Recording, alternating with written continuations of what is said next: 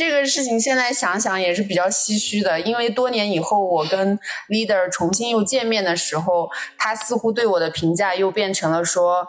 你确实还挺擅长做这个的哦，你一直做到今天，都已经做了这么多年了。开场的时候，我想先做一个简单的一个自我介绍。两年前的时候，我在自己的一个公众号上有发起过一个活动，这个活动就是叫“问九十九位公关，每人九个问题”。我是希望能够通过一种对话的方式，能够真实的去展现公关人的焦虑、困惑、成长和梦想。现在两年之后，我想要重启这个策划，但是会换一种形式，然后做一档播客。每一期的话，我都会邀请一位公关人，然后进行一场一 v 一的一个深度对话，希望能够通过去聊一些故事，谈一些感受，最终能够去带给大家一些思考。今天的话，我们很荣幸的邀请到了布兰奇。他是一位非常优秀、经历也非常丰富的一个公关人。我们先请他给大家来打一个招呼。Hello，大家好，蔡姬老师好，很开心成为蔡姬老师重启这个项目以后的第一位嘉宾，非常的荣幸。对，要不然你自己先简单讲讲整个十年，都一点感慨哦，确实是。有十年，那十年最初呢是二零一二年，当时是一个很偶然的机会，去到了一个公关公司的实习。那那个时候呢是大四还没有毕业的时候，所以相当于是从那个时候算起到现在是有十年了。那这个过程中呢，有上研究生之后的在一个广州的公关公司的实习，再到研究生毕。业以后的全职的第一份工作是财经公关公司，都基本上是乙方的一个经历。等到二零一五年呢，就来到深圳，是开始甲方的公关公司的一些经历，一直到现在。所以这样算下来，基本上是在这条。职能线上面，只是说换了不同的公司，有不同的行业，也有不同的一些组织的规模，以及老板的不同的阶段等等。听介绍说你本科是学新闻的，所以说这是你后面决定去做公关的一个重要的原因吗？还是说有其他的一个想法？嗯，其实有一个小小的故事的缘起啊。嗯，我当年呢，呃。高考完了以后，在家里面暑假的时候看了一个纪录片，那个纪录片讲的是中国外交风云。当时呢，我就对外交特别感兴趣，就觉得是很有价值并且很有趣的一件事情。当时我印象很深刻的是那个吴建，我看到那个纪录片其实是非常受震撼的。那从那个时候呢，我就对国际关系埋下了一颗种子。高考的志愿也是比较因缘际会，就没有办法去到国际关系相关的领域，那就误打误撞的去到了这个新闻。那新闻其实本身也是我可能若干个选择当中的排在优先级比较靠前的一个。虽然说我当时也报了广告啊，类似什么之类的，但这些其实都是大方向是在一个领域内的，所以就觉得。是不同的一个小分支吧。那学了新闻以后呢，我们其实从大三、大四开始是有开公关课的，本身就有这门课。在这门课上面，我其实就听得特别的亢奋。我在上课的时候就有一种特别享受的状态。在全班呢，可能有这个状态的人并不多。当时可能老师也察觉出我的一个比较异样的感觉，所以课后可能跟老师交流的也比较多。那那个时候就觉得似乎自己是对这一块是非常有兴趣，并且听了老师上课教的一些内容以后，也有一个很强的欲望，就是想要去实践。所以呢，就在那个大四找实习的时候，就没有再去看新闻媒体相关的实习，就直接去找了一个公。公关公司，所以大概这个缘起的故事是这么一个脉络。后来其实我，在你毕业早期的时候，是实际上你是待过很多种不同的类型的公关公司，对吗？基本上是各个类型都有。就比如说，我当时实习的第一家公关公司是在北京，它在人大西门。那个年代呢，基本上是通信行业特别发达的时候，比如说中国移动啊。一些这个早期的安卓手机啊，从那个时候是开始起势的一个阶段。所以当时我们的那个公安公司，它的背景本身，它就是以这些行业作为一个优势的行业。那嗯，我当时服务的这个小组里面的客户也正好都是这些以通信为主和这种早期的三 C 产品为主的这些客户。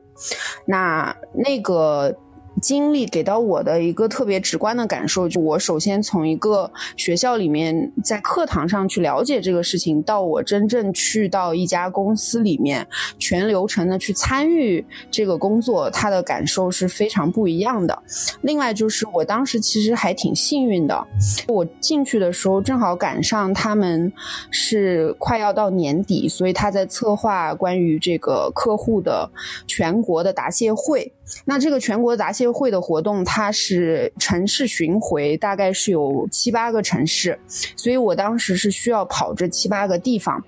那我的 leader 当时分给我的任务就是我负责七八场答谢会当中的活动表演的这一部分。就相当于是说，从策划这个节目到节目现场的一个流程跟进，一直到整体这些内容输出，比如说这种邀请函啊，这种简单的新闻稿啊等等这些内容。所以说，嗯，相对来说是一个比较偏独立和完整的板块。那那个经历也确实是。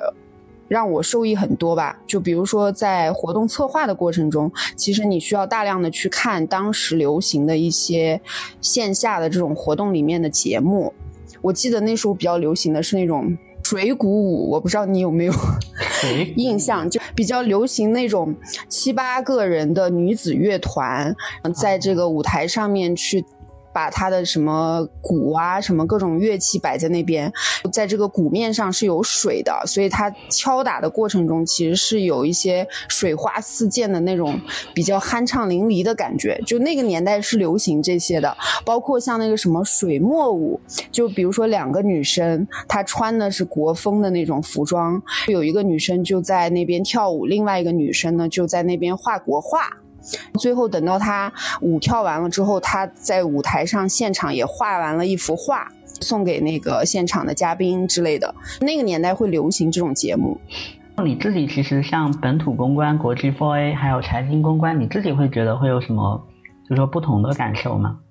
不同的感受，其实它里面的一个。宽松度和你可以去掌控的工作内容是不太一样的。就像我前面讲到的，第一份的这个本土公司，一方面是它的氛围都比较轻松，大家也都会是一种不那么有层级的一个关系的构建，所以相对来说，它分给我的那一块。其实还挺重要的，并且他不会觉得说实习生我就不敢让你去做，相反他会更加的给到你一些空间让你去发挥。所以当时做完活动以后，也是觉得说还挺有成就感的吧。那去到国际公安公司的，因为本身它的组织是已经相对很成熟。那我当时跟的那个线，我记得是 FMCG 和奢侈品。就是快消跟奢侈品这一块，所以呃，并没有去参与到一个特别完整的事件。的一个工作里面，只是说可能有客户的一些比较零散的工作是可以分配一部分给到实习生做的，而且当时其实实习生特别多，因为像这种国际 4A 的公关公司，它从来都不缺实习生嘛，所以就可能是我们三四个还是四五个实习生都在那边，那大家可能每个人手头上分到的工作也不会特别多。啊，那那个地方它更多的是一种跟客户的沟通和交流当中，你可能感受到其他一些正式员工他们是怎么样去给客户去提案，怎么样去说服他们，包括说可能有一些具体执行的过程中，尤其那一个阶段，他们是服务像保洁啊、像这个可乐啊这种国际的公司比较多，所以它的很多东西其实是呃非常中。中西结合的，既有本地化的一些这种年会的活动要去做，又有这种像 NBA 的球星来到国内，他需要参与这个海飞丝的一系列的这种线下活动，它的有又有这种可能跟国际接轨的部分在，所以你可能接受到的内容就会比较充分一点。第三份的话，就像你说的，它是一个很垂类的，聚焦在这个 IPO 财经相关领域的公司，所以它其实是一个不那么可以说接触那么多内容的一个环境。基本上你的客户就肯定是上市公司啦。那这些上市公司，它相对的结构啊，它里面的一些人员都是非常成熟的，基本上对接的就是董秘啊，或者是一些什么办公室主任呐，类似这样的角色。它其实，在他们客户的这个部门里面，其实就是没有公关部的，所以我们相对来说就跟他们其他的这样一些角色的人在对接。那他。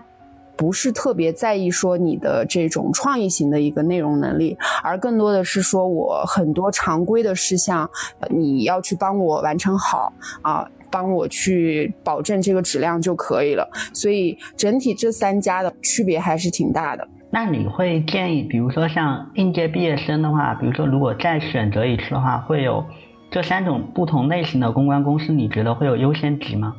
这个问题啊，其实我之前也有看过，像广告公司他们那边也在有一些类似的一个背景去思考的这个。那可能大部分的答案可能都会说去这种国际型的、有成熟体系的，它的这个各部分的工作内容都比较完善的这种组织里面，你可能会接触到的更系统化一些吧。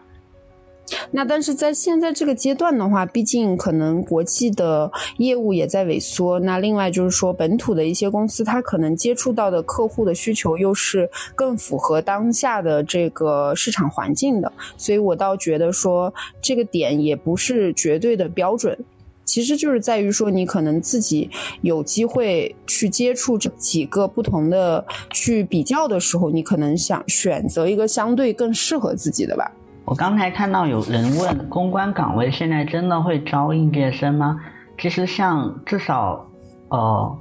我声音会大一点的哈，像布兰奇，其实你自己，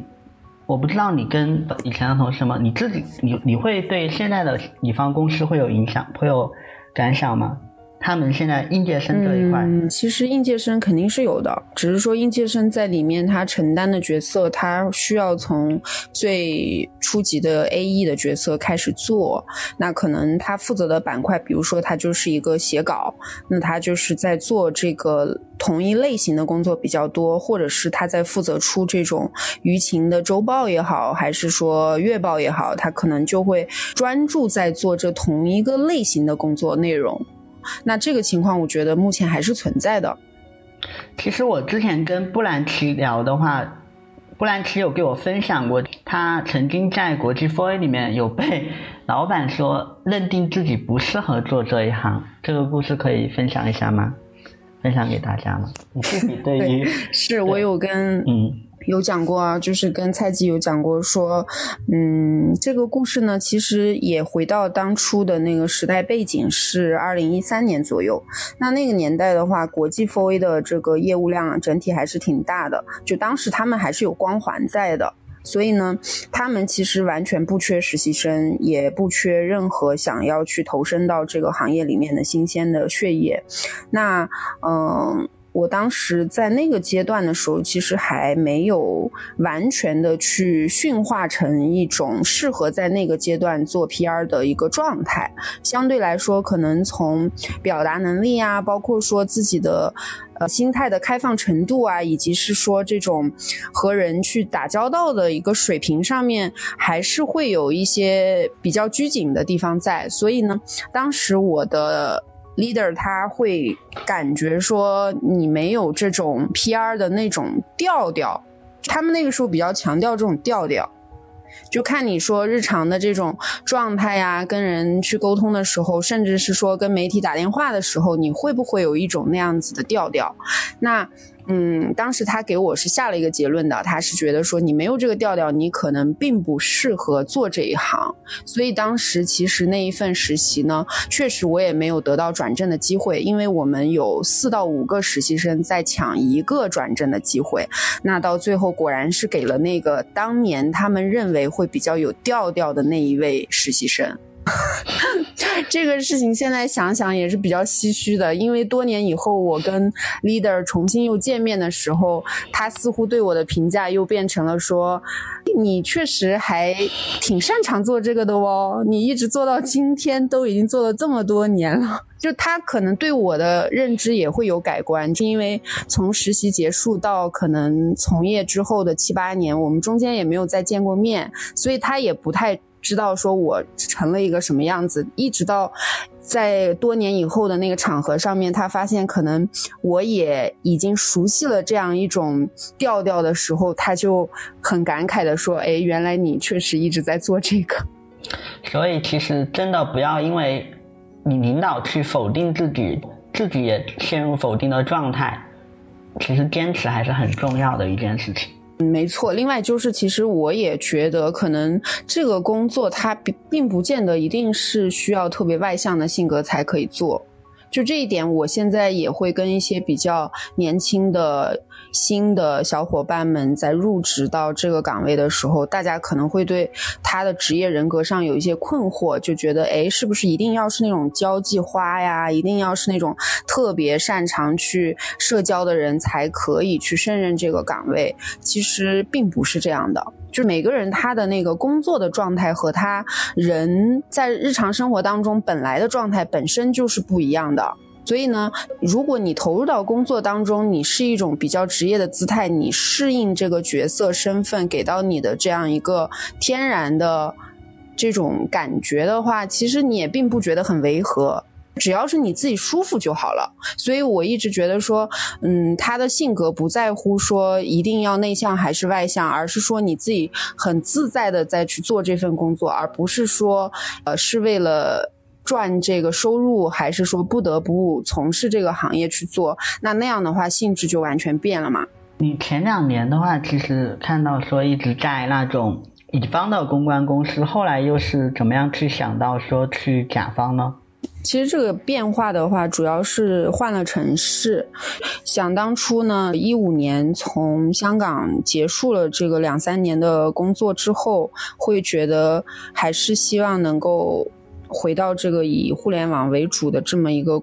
工作环境里面，所以呢，就选择说离香港最近的，那就是深圳了，那就选择来深圳。那来深圳呢，其实，在当时的那个时间点上面，它并没有一个特别成熟的这种深圳本地的这种公关公司，因为一般像这种国际的 FOE 的话，它大部分都会设在广州作为它的华南总部啊，或者说一些分支机构，它就很少有在深圳的这种乙方的机会。另外就是可能。当时我另外一方面的考虑是想要去做互联网的一个行业，所以这个行业就决定说我也不可能再去选择乙方的一个工作类型，那就也是非常巧合吧，就被朋友推荐，那正好就去到了一个创业的一个互联网的公司里面，在那个公司开始我在深圳的职业的一个经历，对，所以背景是大概这个样子的。去创业公司之后感觉怎么样？创业公司感觉 每天都在变，总而言之就是它的变化非常快，快到就是你到后期可能不太确定说自己到底在做什么，会陷入迷茫。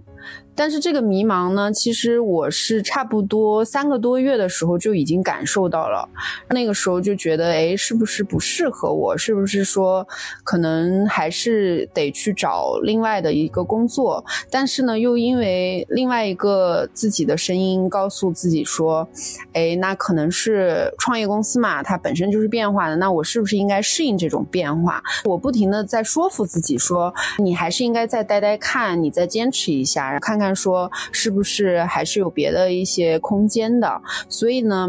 就被这另外一个声音说服了以后，就又待了可能有差不多一年的时间。所以呢，一直待到后面，就自己的身份也经历了很多转换吧。呃，当然，这个一方面的原因是公司的业务它不停的在变，所以它可能从最初定义你是一个品牌公关的角色，到后期它可能就变了。他觉得说，你品牌公关的人也可以做一款产品。就你也可以来做业务本身，所以可能我们后面就会变成说，我们自己的部门里面孵化了一款 A P P。那如果是这样子的局面的话，那每个人的身份他都会变了。比如说，有些人可能就会转成产品经理，那有些人可能会做一部分测试，有些人可能又变成了内容运营。每个人都在为这一款 A P P 去做一些相关的。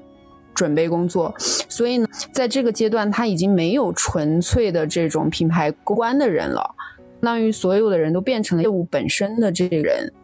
那我那时候的角色也是顺着这个变化来的，所以到后期就会比较迷茫，就会觉得说，嗯，我过去的这两三年的经历到底算什么呢？如果是说我现在转型，那我到底是要转成产品还是转成运营呢？就自己会有很多疑问。包括当时我也去请教了一些做运营的人，我也在跟他们讨教说适不适合去转运营还是怎么样。但另外一方面又觉得，似乎我前面的经历都是。在这一个垂类的岗位上的，那我现在转的话，我是不是有优势呢？还是会有很多困惑。但是后面，呃，一方面是自己做了一部分运营的工作以后，发现可能我更擅长和更喜欢的还是之前的关注在 PR 上面的一些工作。另外，嗯，自己觉得说可能。这个工作它并不见得没有前景，我还是可以继续去发挥之前的经验的优势，做一些积累，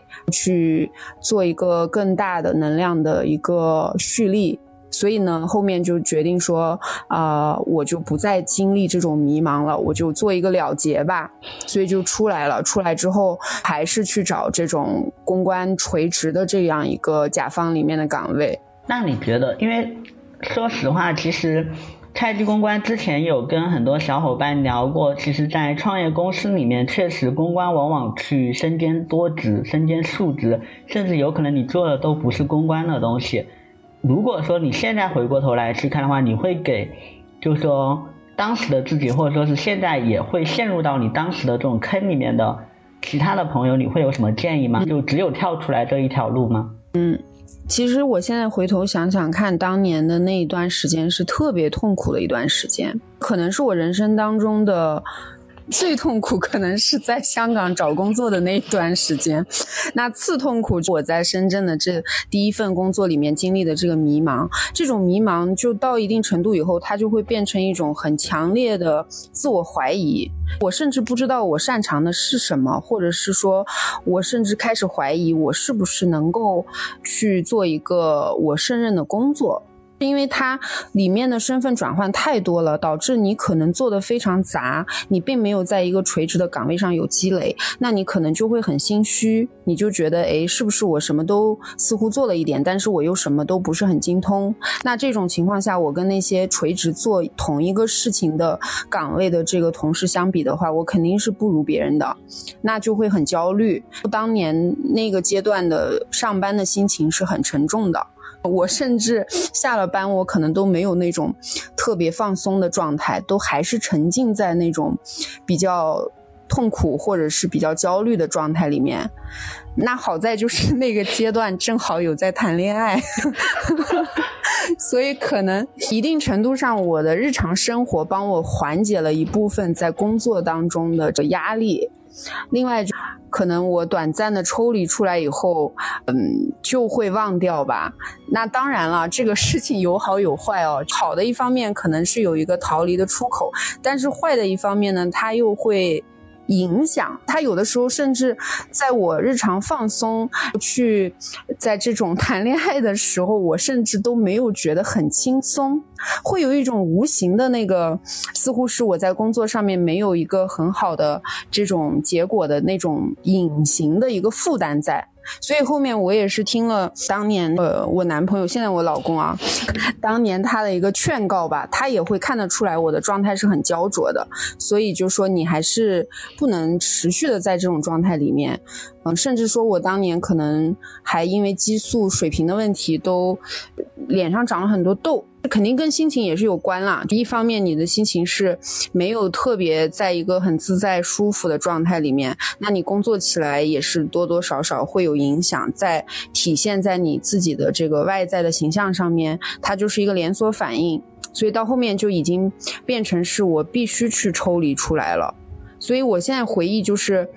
我当然是认为我做的决定是对的，但是你说我做的决定是不是有点晚呢？我觉得可能，如果再给一次机会的话，我觉得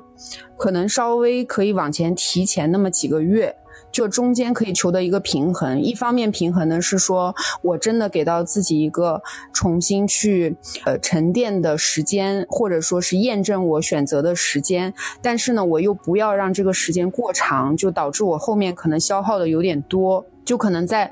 往前提一提，是我如果是有第二次机会的话，是可以这样去做一个校正的。对，其实怎么说呢，这个算是布兰奇自己的一个经历的一个分享。但是我觉得我从这个经历里面也想提醒一下大家，因为布兰奇他是自己很想去做公关这件事情的，就像有很多小伙伴确实也遇到过这样的坑，或者说现在正在这样的坑里面去。就是说也很纠结，或者说很很难受的一个状态，但我还是会比较建议说，大家首先要想清楚一件事情，就是你是否一定要去做公关，因为确实我之前有遇到过类似的情况，我的感受就是说，如果说我不是那么坚定的说我未来一辈子都要做公关，其实可以给自己一个机会，给自己一个转品牌、转运营、转产品经理的一个机会。因为很多年了以后，你会回过头来去看，不要把自己的路给走窄了，这就是我自己的一个看法。对，反正不同的观点。后来的话，你自己说从创业公司离开之后的话，你去了一家 to B 的公司。其实你自己在 to C 和 to B 的公司其实都有做过，你会有什么感受吗？不同的。的确啊，to B 跟 to C 还是有挺大区别的。那我后面去的那家 to B 的公司，它是做这个企业服务相关的一些 SaaS 的软件的。它其实严格来讲的话，你你说它能做什么公关吗？似乎它没有办法做一些典型意义上的公关。但实际上，可能梳理下来做的事情，无非就是说做一些案例的包装。因为 to B 的话，它很讲究对客户啊，对这个合作伙伴呐，或者是对我们的一些渠道的销售啊，它会针对不同的对象去做一些标杆案例，所以我们可能更多的是做这种，呃。典型的一些客户的代表，或者说一些这个合作伙伴代表，包括说我们的渠道代理商的代表，那我们就是去深入的了解他们，采访他们。其实这个工作流程本身，它跟公关在内容上面是一致的，只是说它的体现形式，并不见得是去找媒体发稿，而是说在我们自己的公众号上面，啊，或者说通过我们的一些官网上面去把这个案例呈现出。出来就可以了，但是内容的打磨，它依然是需要经历那么一套机制的，也仍然是锻炼了我的这个采访和内容输出的能力的。所以我觉得，它只是说那个使用的场景，可能跟我们现在一般去撬动媒体实现传播的这个环境会有一点点差别。但是呢，它在内内功的塑造和你个人能力的提升上面，它也是有帮助的。这个是第一个层面。第二个层面的话，我会觉得。嗯，在 to B 的公司里面，因为本身它其实就是一个销售导向的一个模式，它可能并不需要你的公关给你去创造什么样的突破口，或者是说让你的声量进一步的扩散或怎么样，它更多的是说你把一些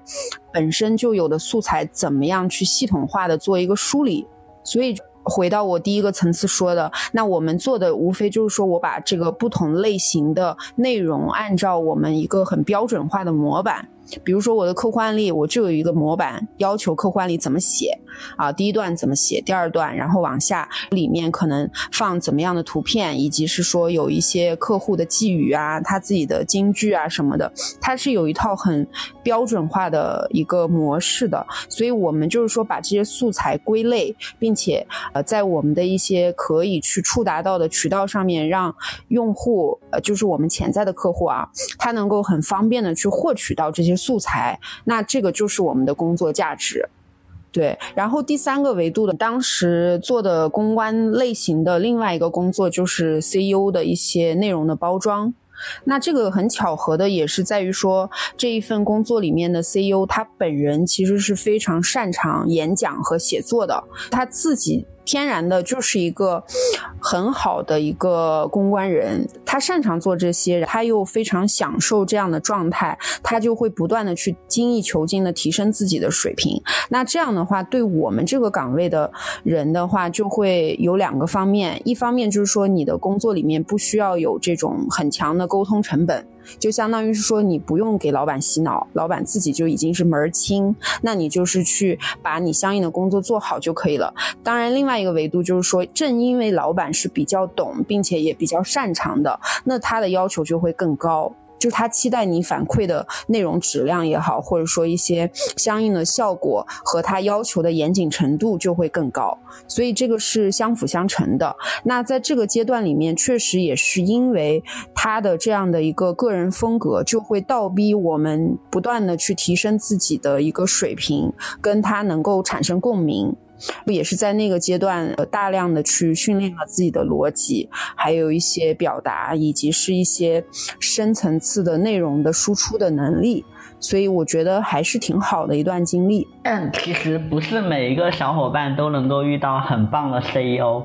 如果说遇到那种说不擅长表达的，或者说比较低调的 CEO 的话，你会有什么比较好的方式去沟通吗？嗯，真的是这样啊！确实，像马云这样的人，可能全中国也没有几个。当然，这样的人呢，他有好有坏。当然，我们现在能够看到他的一些舆论的反噬，和他后期的一些可能越来越跑偏的一个状态。那回到我们现实层面呢，不同的老板他固然是有不同风格的，但是呢，我现在越来越感受到的就是，他之所以成为老板，他肯定是有过人之处的。我们不要带着一种似乎是我们自己在这个岗位上很专业的一个偏见去，呃，想象他在这个专业上面并不专业的一种思维。我不知道大家有没有 get 到我的意思。很多情况下，我们可能看到一些不太擅长说，或者是不太愿意去露脸的这些老板，可能我们天然的就会认为他不享受这个。P.R. 的这种工作模式，他也可能并不懂，对吧？这个也许是我们的一定程度的偏见，但是实际上的情况是，他并不是这样的，他其实是有选择的变成这个样子，啊，就相当于是说他能力是在那儿的，只是说他出于自身的一些战略的考量，他选择藏在后面，啊，他选择给自己留一个缓冲地带，他选择让公司优先于他个人。所有的这些都不是因为他不具备这个能力，而是因为他刻意为之。所以，如果是他刻意为之的话，就不见得是说他并不懂，而是说他是有更深层次的一个思考在的。所以呢，我是觉得第一个事情就是我们要去抛弃掉这种偏见，要去呃更加从一个老板的视角去理解他为什么会选择这样的一种方式来去做公关。那第二个维度的，当然低调有低调的好，呃，低调固然就是会保留一些神秘感。那这个也是现在为什么大家。大部分的一些可能创业公司的老板都会选择低调的原因，他会认为是你没有过度的去做信息释放的话，可能多多少少大家对你的感知还是会有一些这个天然的，可能是嗯没有那么清晰的情况下，他不见得会对你产生一个比较差的感官嘛。那所以呢，他们这种嗯，其实也不是说就。不能做公关，而是说你可能选择的方式是需要去用其他的一些内容去做你对外信息的输出。嗯，而且我觉得其实大部分的创业公司，那老板出来说不说，嗯，其实是一个锦上添花的事情，它不见得是一个呃一定要做的刚需。就这是我个人的观点啊，毕竟大家在互联网上的注意力都是有限的，那些媒体关注的这个企业也都是有限的，它不见得是说你的创始人出来说就一定会天天去关注你。所以这个跟你所在的行业啊，和你的呃目前整体的发展阶段都是有关系的。所以我觉得，嗯，就并不是一个标准化，就一定是要出来说啊。这个是第二个信息层次。第三个，呃。不要试图去改变，相当于是说，如果老板他本人就是已经决定是这样的一种模式，他舒服的状态和他经过了深度思考以后决策的一个选择的话，我觉得我们做这个岗位的人就不要特别强硬的去试图让他转过来。因为你跟他沟通的成本会很高，一方面就是他可能会反过来去要求你是为什么一定要促使我来配合你的工作？是不是因为你自身工作的能力不够，你自己搞不定，你需要把我搬出来用，还是怎么样？所以，嗯，第三个 信息就是主要是集中在说他已经形成了他自。己可以圆满自洽的一套模式的情况下，我们就应该去顺着他的这套模式来帮他找到一个信息的出口。他自己舒服的时候呢，他应该是产出的各方面的信息应该是最安全的阶段。如果是强逼着他去做一些什么样的改变的话，一方面这个成功率是很低的，另外一方面就是可能会让自己的工作也会变得比较被动。对。我看到聊到布兰奇聊到这一点的时候，大家好像 观众们都深有体会，天天和领导吵架，对，大家可能确实如何和老板去沟通，特别是在公关这一块，是一个非常非常大的一个问题。后面其实布兰奇你从 To B 的公司离开之后，其实后来又去了新零售，是吗？对，是。这种其实那几年的时候，新零售应该算是一个风口上面的一个行业。这种会有什么不一样吗？这种，这种其实有好有坏。说他当年在风口，所以可能他受到的关注会多一些。你可能在媒体资源的层面上，获得报道的机会的层面上会有一些优势。那另外的，正因为他是在一个聚光灯下，所以你可能发生的一些大小事情都会被放大。会被有一些媒体会看到，然后来去找你问或者怎么样。也许这些事情发生在其他的行业的话，并不见得是什么值得去报道的事情。但是因为当年正好是在风口，那大家都在关注，所以你的一举一动可能都会成为他去写内容的一个素材。那，嗯，这个经历的怎么讲呢？就它可能是我真正的从 to B 转到相对来讲比较偏 to C 的一个转折点。另外就。就是它可能也是从那个节点，让我跟这种零售类的消费类的行业可能产生了一定的渊源，包括我自己个人的一些关注也会倾向在这个领域，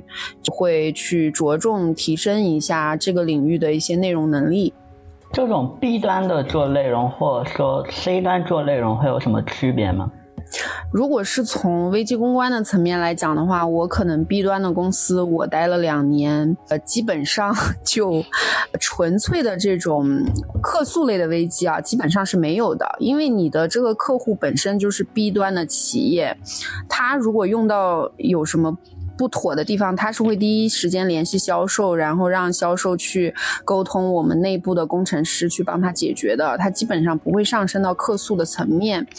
危机公关里面，嗯，对内的这种让老板产生安全感是很重要的。就不管你是用什么样的方式，至少你是让他放心，说你可以摆平这些状况，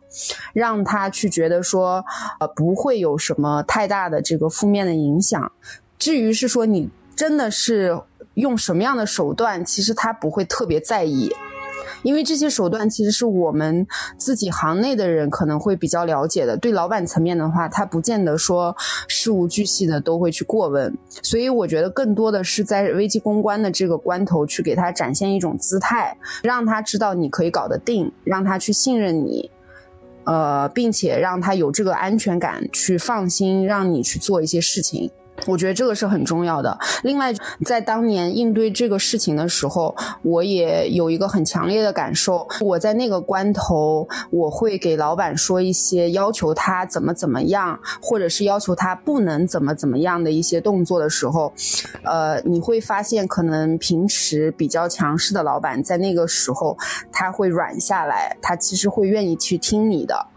因为你前面可能给他了一些安全感，包括说你给他的这种很大无畏的这种承诺，然后有一些这种让他觉得很放心的表现，他就会乐意去听你的安排啊。所以我觉得这方面。它其实是挺微妙的一个事情，嗯，不见得说最终你给他做什么具体的动作，他会特别的记得住，而是说你可能在那个事情发生了以后的那个关头，你展现出的一种让他感受到的一个印象，他会比较深刻。对，所以这个是说回前面那个话题，to B 跟 to C 嘛。那如果是 to B 的话，你想就基本上两年下来就发生这么一次是。被对手黑这件事情，嗯，那 to C 的话肯定就相对比较多了，因为本身它 to 消费者，所以这种类型的客诉啊，各方面的一些，我们在呃这种新零售的行业里面，它本身就会有一些食品安全的问题啊等等，或者是一些应对政府的检查，它这个事情。发生的概率就比 to B 要高得多，所以呢，你应对危机的这一部分的能力和经验就会相对积累的更多一些。对，事实上，其实布兰奇在新零售公司之后的话，应该是后面遇到了疫情，对吗？也遇到了一些坎坷，有谈到说。后面其实，因为 刚才开头布兰奇就已经讲了，她也有老公了，对吧？就是经历也比较的丰富。其实像三十加的女性的一个公关从业者，可能会在职场上面也会有遇到过一些困境，也可以请布兰奇来分享一下她的故事。后面讲到说这个三十加的一个问题的话，我会觉得确实是一个问题啊。首先，我不否认它。没有问题，它肯定是有问题的。那这个问题的体现呢，就一方面是现在确实整体大家的这种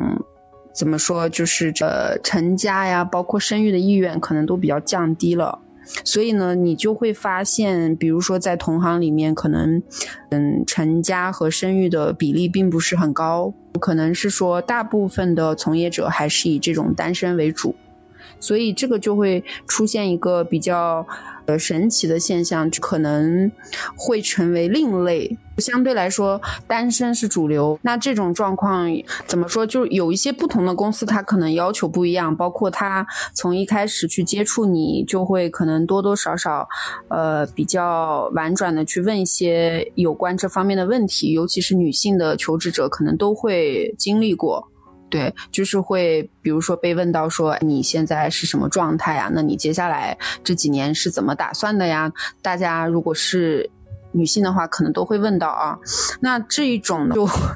这种我觉得真的是看价值观吧，有一些可能他从一开始听说你是，呃已婚，但是你还没有小孩的一个状态，他可能就不会再给你接接下来的机会了，他甚至都不会再约你面试了。因为我过往的经历里面有遇到过这样类型的公司，他就直接听说你是已婚未育，那就不好意思，谢谢，拜拜，就就这样了。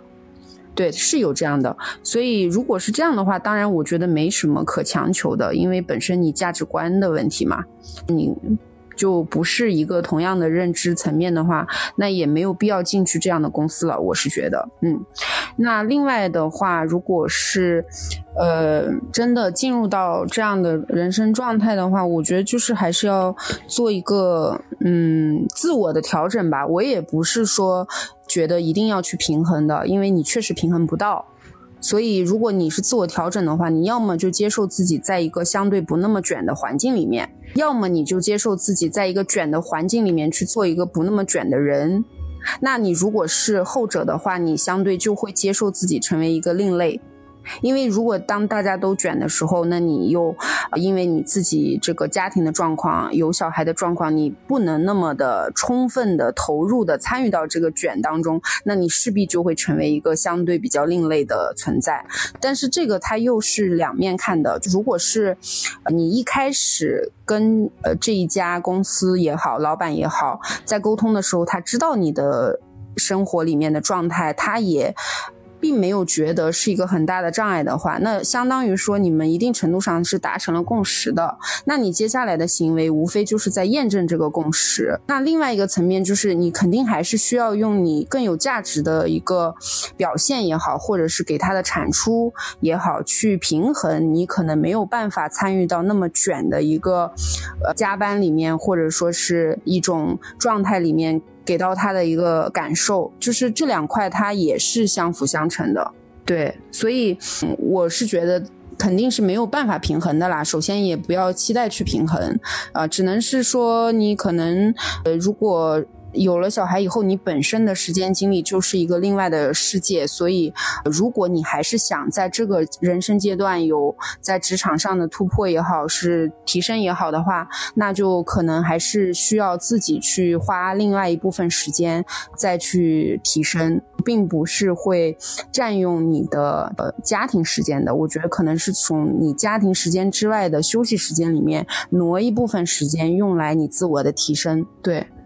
那像，嗯，布兰奇其实你相当于说从毕业到现在十年的时间，其实一直都是在做公关嘛。你会有感觉到说，当你自己再往上走，就像你现在还在做公关，你会感觉到这个职业的天花板吗？对呀，我会啊，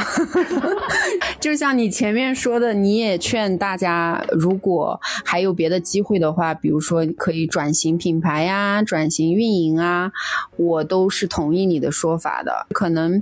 我会觉得这个岗位本身，它从一个行业的大盘来看的话，它天然的就是数量会比较少，岗位的基数会比较少，那所以可能我们的求职市场里面就不会那么。跟其他的岗位相似，去拥有大量的选择机会，相对来说，你的机会本身就是比别的岗位要少的，所以在这种。少的岗位的现状底下的话，那竞争相对来说是比较激烈的，我觉得是这样子啊。因为尤其是，呃，像一些创业型的公司，可能它在 B 轮以前它都不会有这个岗位，甚至有一些公司可能 C 轮以前它都不会有这个岗位，就因为那个阶段它并不需要，它也没有意识到有这个岗位的价值和产出，或者是说也没有人点拨他啊，比如说他的投资方也没有跟他说。哎，你需要请一个公关呐，或者怎么怎么样？所以呢，他就相当于是在没有这个岗位的情况下，是可以发展到 C 轮或者是 B 轮这样子的。然后，嗯，如果说他有了这个意识，被别人点拨，或者是自己觉得这个现实的情况是需要这个岗位的，那他这个岗位的人数也不会很多。因为我也问过很多的同行，可能也大部分都是两三个人在做这个事，所以本身相对来讲的话，你的人数也不会是一个很大的部门的一个体量，所以你就更需要是一种比较灵活机动、游刃有余，在不同的部门里面可以穿梭的去沟通，去完成一些呃比较可能有的时候看起来不一定是你工作范围的事情。对，它就是一个这样子的现状吧。我看到弹幕里面有人说公关的尽头是什么？有人回答说尽头是保险。布兰奇你有想过你的尽头吗？你再继续往上的话，在这条路上面，你的你的终点是什么？我确实看到很多同行有转保险，也有很多媒体的同行也有转保险的，可能。嗯，为什么是保险？我觉得一方面可能是说不用坐班，相对又可以撬动一些之前的人脉资源，又可以把自己的这种比较强的沟通能力发挥出来。但是，嗯，确实能做好的人也挺难得的吧？因为它本身是一个销售型的岗位，所以，嗯，如果是能做好保险的话，可能都可以转行去做什么。呃，跨境物流的销售啊，或者是 什么这个跟销售强相关的一些行业，基本上你都能驾驭了。我是觉得啊，那如果是说我自己的话，我其实还没有一个特别明确的说要怎么样去进一步，或者是有一个什么规划，因为我觉得这几年可能整体大家都会觉得比较动荡，嗯，也没有特别去做规划的必要性，因为我也。看得到的就是 你都不知道会明天发生什么，所以我可能 就是会在大环境底下，大家我不知道别人是怎么样，可能我自己的心态就会比较。活在当下吧，我没有再去做一些很长线的规划，或者是说在对职业有一个特别高的一个期望，嗯，或者是怎么样？因为一方面考虑到年纪的问题，你年纪的增长，你不能再像一个二十几岁的同行一样，可能可以去在工作上面。怎么样特别的付出，你多多少少会有一些牵连。另外就是，嗯，你在机会的选择上面的话，也不见得会特别有竞争力，因为毕竟，呃，一些比较偏这种，怎么说，也不能说大厂吧，就可能有一些他们对这个岗位有需求，或者说他的阶段里面还是希望找一些，呃。新人或者是相对年轻的人，或者怎么样的话，他在不同的候选人的年龄上，可能也会有一些倾向吧。这个只是我 个人的一个猜测。但是当然了，如果是资深的岗位的话，他本身也会希望你是。相对来说经历丰富的，但是这个就又有一个问题，就是说，那如果是有孩子的情况下，你精力是够的，就是你的这个年限呀、经验是在那儿，但是你自己的体力也好，还有你的是不是能够这样两边去呃动态的去调整的这一方面，可能又需要你去考虑，它也不是一个那么完美的事情。总而言之的话，我自己是觉得。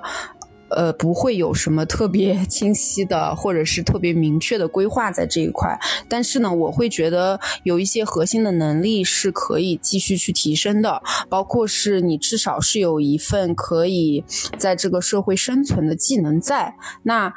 在的，那其实就无所谓你的一个身份是什么了，只要你能活下去 就可以了。其实就就享受什么样的一个生活的环境啊，你。是去什么样的城市啊？接下来有什么样的一些变化？只要你是有生存的技能，我觉得其实大概率都是没有什么太大的问题。对，其实怎么说呢？刚才蜡笔小鸭有问菜鸡公关有笑什么？其实也不叫笑吧。我觉得其实布兰奇其实分享的东西很真诚。对。就这点我会觉得很开心。事实上，其实布兰奇到现在也毕业十年了嘛。我之所以说选毕业十年这个选题，也是因为布兰奇之前有做过一档播客的第零期试行版，我有看到这个也很触动我。如果说你自己回首来说的话，你会，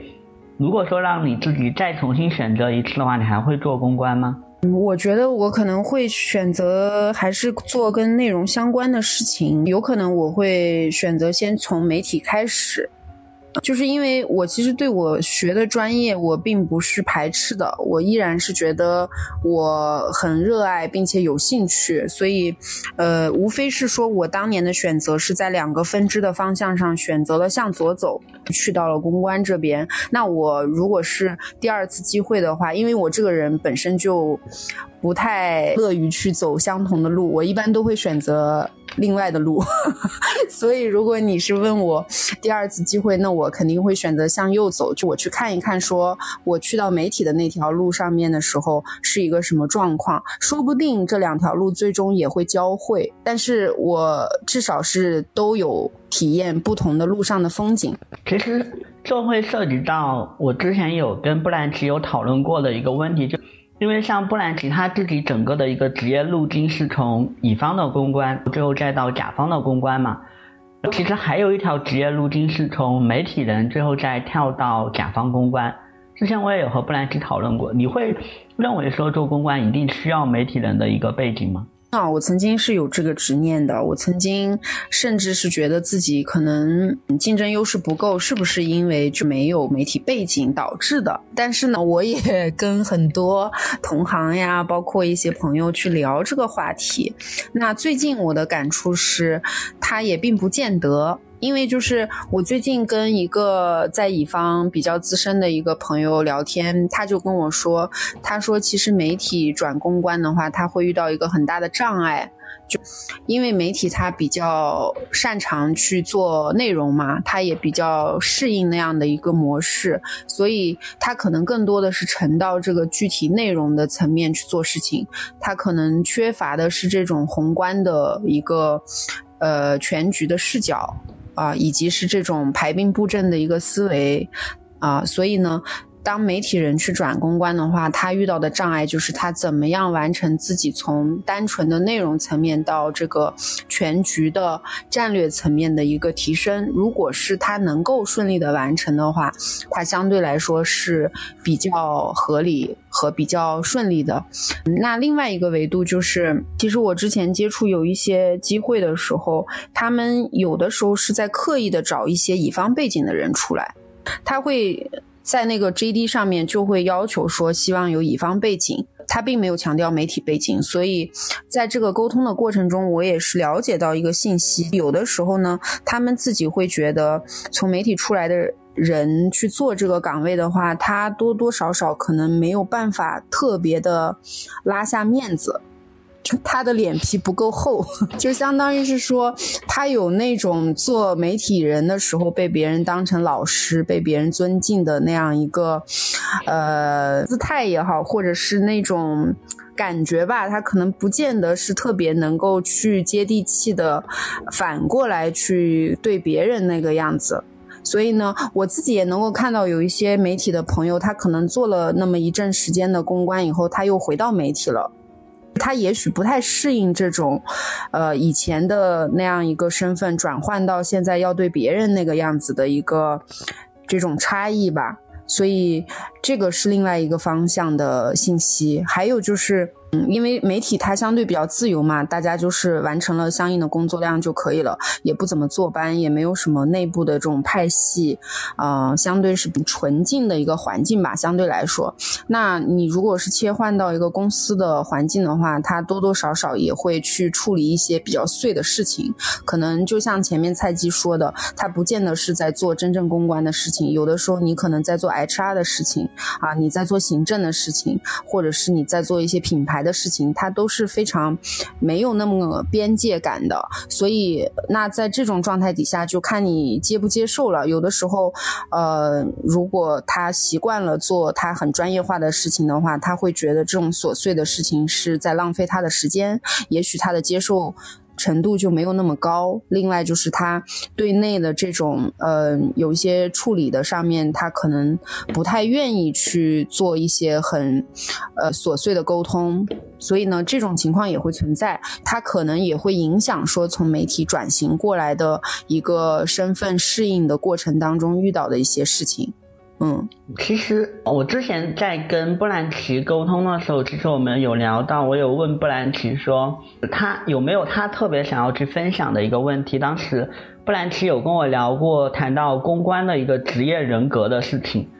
我不知道布兰奇你自己是怎么样去看待这件事情的？对我有跟你聊这个事，有聊这个呢。其实，嗯。一方面就是我最近也读行军，他有写的一个书是职场类的书，因为行军的话，他是在美国做到一个国际公司的高管，比较高的一个位置吧。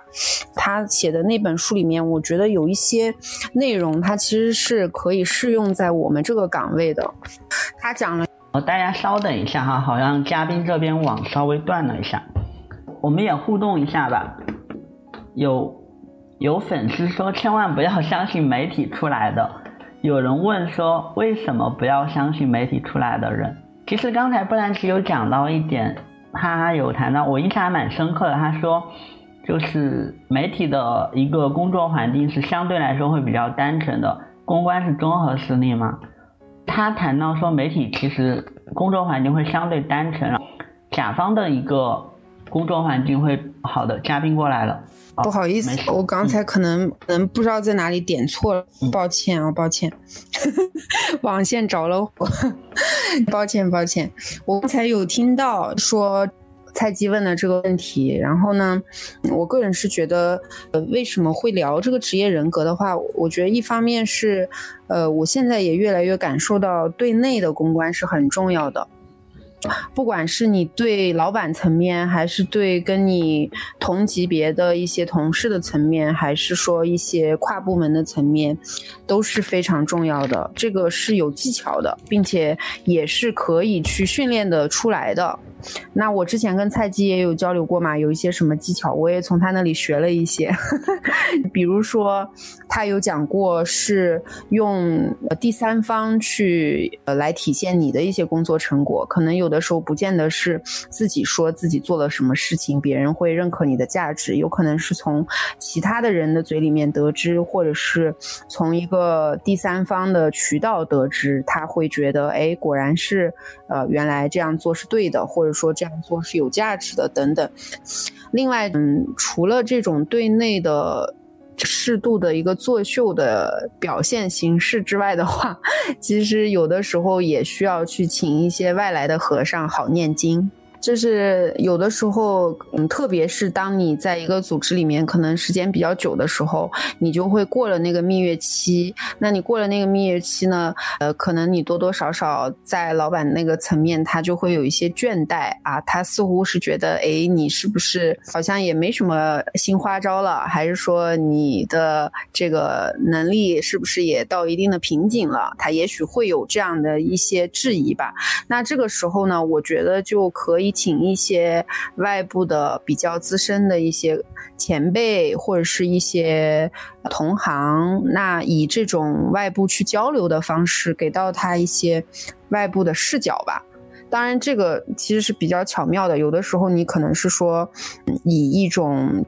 业务咨询的形式去聊，有的时候呢，你可能是说以这种想要去做一个行业交流的形式去聊，其实它的模式是比较多变的，但是它达到的结果就是，它一定程度上可以帮你去背书，说，哎，如果你找的人是比较资深且老板也比较认可的话，他多多少少也会觉得你的能力和你的价值又会有一个新的层次的展现。就他会刷新一些对你的认知，会在之前的过了蜜月期的那个阶段，可能注入一些新鲜感，啊，就在这个层面上会有帮助。那当然，如果有这个动作的话，可能有的人又会问说。你如果真的是请外面的人过来，那老板会不会觉得，哎，那是不是你自己没能力啊？还或者就是会觉得说，那他是不是想要请外面的人直接来做这个事情，而不是说让你来做这个事情？其实这个问题我曾经也看到别人有聊这个，那他当时给出的答案就是，呃，其实大部分的老板是不会。频繁的去考虑对已经有一定信任的人的这个更换的，他可能会觉得说你从外面找的这个视角，只是给了他一些新的思考，他不见得是真的要把外来的和尚请到这个庙里来，因为有很多情况下他也不见得能请得进来，因为对方也都是以这种呃自由咨询顾问的身份呐，或者是一些其他呃公司的。这高管和合伙人这种身份来去跟他见面的，所以他们也不见得会去到你的这家公司来入职，所以这种几率应该是比较低的，就顶多是说，嗯，他认识了。之后，他们可能会接下来有一些新的交流和接触，有可能这些接触就不会再跟你同步的去进行，但是这也并不阻碍他对你的认知，会觉得至少你帮他找到了一个新的视角，对整体的这个业务也好和工作的推进上是有帮助的就可以了。其实，嗯，布兰奇分享的这个，其实我很有感触。大家没有想过，为什么我的公众号的名字叫“我家公关是个菜鸡”吗？其实，某种这个某种意义上，也就是这个意思。简单来说，就是大家都会认为说，外来的和尚好念经，认为自己家的公关比较菜。对，这就是我当初。取这个名字的一个意义。对，其实刚才布兰奇其实已经帮我点出来了。另外，我也突然间想到了一个，就是我做这档播客，其实有做一个比较小的活动，就是每一位来每一位采访的嘉宾都会问下一个采访的嘉宾问一个问题。虽然说你们可能彼此都不认识，我我这一期算是第四期。第三位的嘉宾，当时我采访的时候，他有问过，是我想问第四位采访嘉宾的一个问题：你有过在职场上面和同事做朋友的经历吗？你会怎么看待这件事情？那这个问题真的是个好问题。我觉得，嗯，我确实从业的经历里面是有这样的经历的。这种经历我觉得很宝贵，也特别。当然，这个情况是，嗯，我是觉得是比较少见的吧。至少他，嗯，也是一种缘分。可能无敌卡库拉当时我们在一起做同事的时候，就已经是类似于朋友一样的相处了。他不是说是离职以后才成为朋友的，又有一个区别嘛，对吧？因为有的时候我们可能是跟大部分的同事是在那种已经没有工作的关系的情况下，大家放下了这样的一些束缚的之后，才会可能产生更深的一些交集。但是我们这个情况，我们当时本身都是同行，都在做一样的岗位，那我们就已经是一个比较愉快的一个相处模式了。所以我觉得这个经历就很好，就很宝贵，它会继续。成为你未来人生的一个财富，因为有的时候同行又是朋友的话，你你能讨论的话题很多，你平时也可以互相帮助的点也很多，我觉得就很温暖。因为有的时候公关这个角色，我觉得他比较孤独，可能你在公司内部，你基本上没有人。如果你是唯一的一个公关的角色的话，你可能在内部是没有人去交流的。你也很不太合适去跟别人去交流一些工作上的事情，所以呢，在这个情况下，有同行又可以去跟你聊一些相关的事情的话，就非常难得了。我是觉得特别的宝贵，我也特别感恩可以在这样的一个环境里面有发展友谊，并且可以把它延续下来。就会成为你日后还在从事这个行业的话，就会有一个跟你同频的人，可以不时的去做一些交流吧。我觉得就很好。嗯，你如果是想让我再延续问下一个嘉宾的问题的话，那我可能想问他两个小问题吧。这两个小问题它是一体两面的，所以呃可以相当于是一个问题，就是我想问他哪一个时刻是最想。转行的就是不想做公关了，觉得非常的烦，很讨厌这个工作，就不想干了。那又是哪一个时刻，他又觉得他依然还是愿意做这个工作，这个工作给到他成就感，并且让他持续的去继续做下去。这个问题他是一分为二的。我想问一个这样的问题，我看到弹幕有问很多问题，我们我们就从第一个开始吧。是不是会招应届生？会招，嗯，并且我确实是有之前参与过一些对于应届生想要进入到这个行业他们的一些职场咨询，我是的，所以我也确认这件事情是会招的。当然分校招跟非校招啦。校招的话，可能会进入一些相对比较体系化的、成熟的公司，那他可能在这个岗位上面就会历练的比较全面一点。那如果是非校招的话，就是一些呃，可能就是相对来讲的话更灵活的一些岗位吧。但是肯定是会招的，嗯，有看到说暨南大学新闻专业出来做，对呀，这个我也认识啊，因为以前一起实习的一个实习生，本身他就是暨大的新闻的研究生，现在他也依然在做 PR，这个也是同行，大家也关系挺好的，这个也知道的。还有是说，热爱工作是非常难能可贵的。是我，我还是说回那个观点吧，就干这个，他对性格没有要求，但是他要求你是自在的，是舒服的，至少你不是特别，呃，为了去赚钱去做这份工作的，而是你自己是一个 enjoy 的状态，你享受这个工作当中的一些苦难和一些开心的时刻，那其实就可以了。还有很真诚的，对呀，很真诚的分享。我也觉得可能有点过于真诚了，我是不是可以到时候来后期处理一下？我担心是不是会 改成我的朋友去全文，把我的朋友全文替换成我，是不是好一点？嗯，和老板吵架，妈呀，那你是挺厉害的，挺勇敢的。我我其实很多时刻都是比较纠结的。我纠结的点是在于，我到底要推的更 harsh 一点，我到底是应该再多说服一点，还是说我妥协，嗯，就接受老板的一些事情？我确实是，呃，会有这方面的一个纠结在。但是我也挺佩服你能吵架的，挺有勇气啊。我目前好像没有有过这种状况。但是你看到的弹幕都是很久以前的了，你可以看一下最新的，刷到最哦，很久以前的。对，最下面有很多人。那我看一下啊。对你，你可以看一下，你选几个问题回答一下吧，看你自己。好的，好的。嗯，因为下面经常在社媒有负面，领导还很重视。我觉得社媒有负面这件事情，它其实是好事情。如果你的社媒都没有人来去谈论你的话，其实就很有问题啊！就相当于是说，如果你是电商公司，你的客户的评论、消费者的评论只存在于电商平台本身的话，相当于你没有破圈呀。你肯定是要有一些扩散的，比如说你是电商这个业务，但是你在小红书上、在微博上还有人在讨论你，虽然说是。不太好的评论，但是说明至少是有人在去聊这个产品本身的。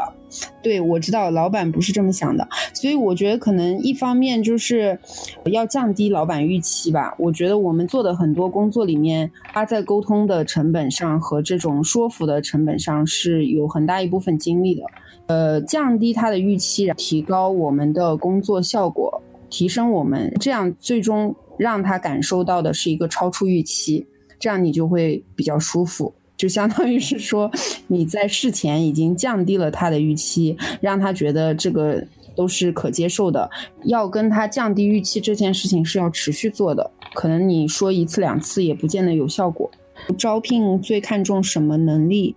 推荐大家看一本书的话，可能也非常强烈的推荐大家看《弱传播》，因为之前蔡基也说过，《弱传播》里面有一句话，他说：“你招聘的时候体现出来的，并不是你的真实实力，而是你的传播能力。”他认为，在招聘的环节里面，本身就是对一个人传播能力的一个集中的展现。所以呢，我们既然是做这个岗位的人的话，他可能对这个能力在招聘环节当中的呈现就会要求更高一些，或者是说，我们相比其他的一些岗位的，在招聘的环节中应该体现出来的传播能力是要更强的。所以我会觉得说，呃，这一部分是比较重要的。那你怎么看待公关去做副业这件事情？我自己知道的一个案例，就是他已经做到一个比较巅峰的状态，主业的工作呢在做，那么副业的工作跟主业的工作形成了某种默契。导致他两边其实互不影响啊，又能互相给到对方一些资源上的加成，这个就已经是非常极致的状态了。但是除了这种状态之外的话，我觉得其他的，呃，普通的一些岗位上面，我们去如果还要想要找这种。第二副业的话，其实就是可以结合一些自己的个人兴趣和能力吧。就比如说，现在大家其实都是人均博主的一个年代嘛，不管你是 人均抖音的博主还是小红书的博主，因为平台很多，可能。不同的平台上面，它要求你的内容的能力又不太一样。那如果能选择一个平台去坚持的话，肯定是会多多少少有一些效果的。所以这个就嗯没有一个特别既定的标准。另外就是说，你还是可以通过其他的一些除了内容层面博主之外的副业啦，比如说是一些嗯可能自己做一点小的。因为我看到有很多人在做那种什么家乡的特产啊，有一些什么样的社群的这种零售的模式啊，还有包括母婴的产品啊，其实挺多的。我觉得这个肯定是有机会的，就看自己感兴趣的去尝试就好了吧。后那比小鸭有问一个问题，就没有公关经验可以进入公关行业吗？那比小鸭，你是一个新人吗？可能还没有毕业是这样的一个状态吗？不难题，你会有什么建议吗？关于职场新人这一块，我觉得，嗯，对我自己之前的一些跟职场新人的一些小伙伴打交道的一个经历，其实这个。没有经验是挺正常的，也没有什么特别大的一个障碍。关键就还是看你个人，一个是你真的是，嗯，有兴趣。兴趣是很重要的。如果是你不太确认自己有没有兴趣的话，你可以先从一些实习的岗位开始，你先去体验这个工作的性质和它本身所要经历的一些部分。然后，当你确认说你可接受，并且也有兴趣可以去继续来从事的话，那你就可以去找一些全职的岗位来做。那新人的话，呃，我觉得一定是要多吸收，多去很。很积极的去接受一些东西的，因为当你还没有形成自己的一套方法论的时候，你其实是可以去开放式的一个心态去接纳所有的一些观点和大家对你的一些这种输出啊。那这个时候你慢慢的经历的多了，接受的多了，你可能可以内化成你自己的一套体系出来，你也。渐渐的会有自己的一个风格，所以呢，我觉得刚开始的阶段是还是挺挺好的一个时机，你可以大量的去接触、去吸收、去从中筛选、做判断，最终可能慢慢的去摸索到一个自己适合的一个路径吧。你是说怎么评估工作价值？我觉得我想回答一下这个问题吧。评估工作价值这个确实是整个行业的迷思。我觉得，不管是呃资历比较浅的这个岗位的人，还是说已经可能到 VP 的这个岗位的人，大家都面临这个问题。所以，嗯，其实首先就不需要特别的焦虑吧，因为。所有做这个岗位的人，他都会面对。那至于是说怎么去展现的话，我觉得也是看，呃，你的组织里面大家都在用什么样的方式去呈现。比如说现在大部分的组织它比较流行 OKR 啊，或者有一些组织它在用 KPI 或者怎么样。那你就是说不同的系统里面它的界定的方式可能会有不一样。那我们就是把我们的工作去跟这个系统去做一个接轨。就举个例子，如果是 OKR 的话，那我的工作本身其实是要设定不同的 O，那我的 O 其实就是，呃，结合了公关本身的工作和他要去面对的对象，按照这个去给他分级，可能是有一到三个 O，对吧？那我的 KR 可能是有一些关键成果的，关键成果就是说我界定，比如说深度的报道是一个。呃，关键的成果，或者就是说我在一些这个资本项的行业的这个媒体上面有露出，是一个关键成果等等。我们可以把一些能够去按照一定的。呃，显性化的指标去把它呈现的，我们就可以认为是一个关键成果。至于是数量的设定方面，我觉得就根据你自己的一个自身的情况和你公司的情况来定，不要定的太高，导致可能到时候实现不了。你在你的能力范围内去定一个你的数量，就举个例子，可能一个月，我不知道现在大部分大家写通稿是什么数量，就可能我们目前的话，一个月就写一篇。但是这个一篇它其实是可以拆成好几篇的，但你的母内容只有一篇，它是这样的一个数量，所以这个也看你自身对于基础的内容信息量的一个要求。像这些它其实是可以量化成指标的。那有了这种量化指标以后，你的老板其实多多少少就会心里比较有谱一点，他就不会觉得是这一块的工作是比较虚还是怎么样。等到你汇报的时候呢，你再结合一些关键的。数据这些数据其实有一些客观的，也有一些主观的。客观的，就是说我们还是依靠一些指数，就比如说微信指数啊，呃呃，微那个百度指数啊，资讯指数等等。主观的话，可能是说，呃，你借助一些第三方对你的评价和认可。这种评价你是可以去问他们的。举个例子，如果是媒体的话，你是可以去跟他聊一下，觉得你们最近做的某一个呃品牌的事件或怎么样的传播，觉得有怎么样啊什么的，可能是有一些主观评价。然后再整体把这种主观的跟客观的数据部分结合在一起，可以综合的去体现你的成果。其实我们今天说实话，其实真的聊的挺尽兴的，聊了快两个小时。那我们今天我也做一个结束吧，就非常感谢大家的一个参与和支持，也特别感谢布兰奇能够抽出时间来分享他自己的一个故事。布兰奇其实自己也有在运营自己的公众号，叫布兰奇 Talk。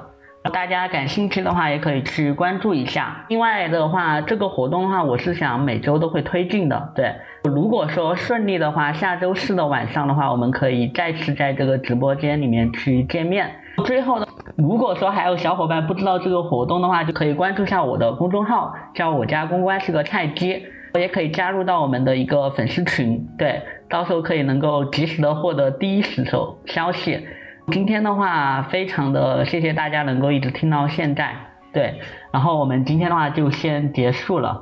大家晚安。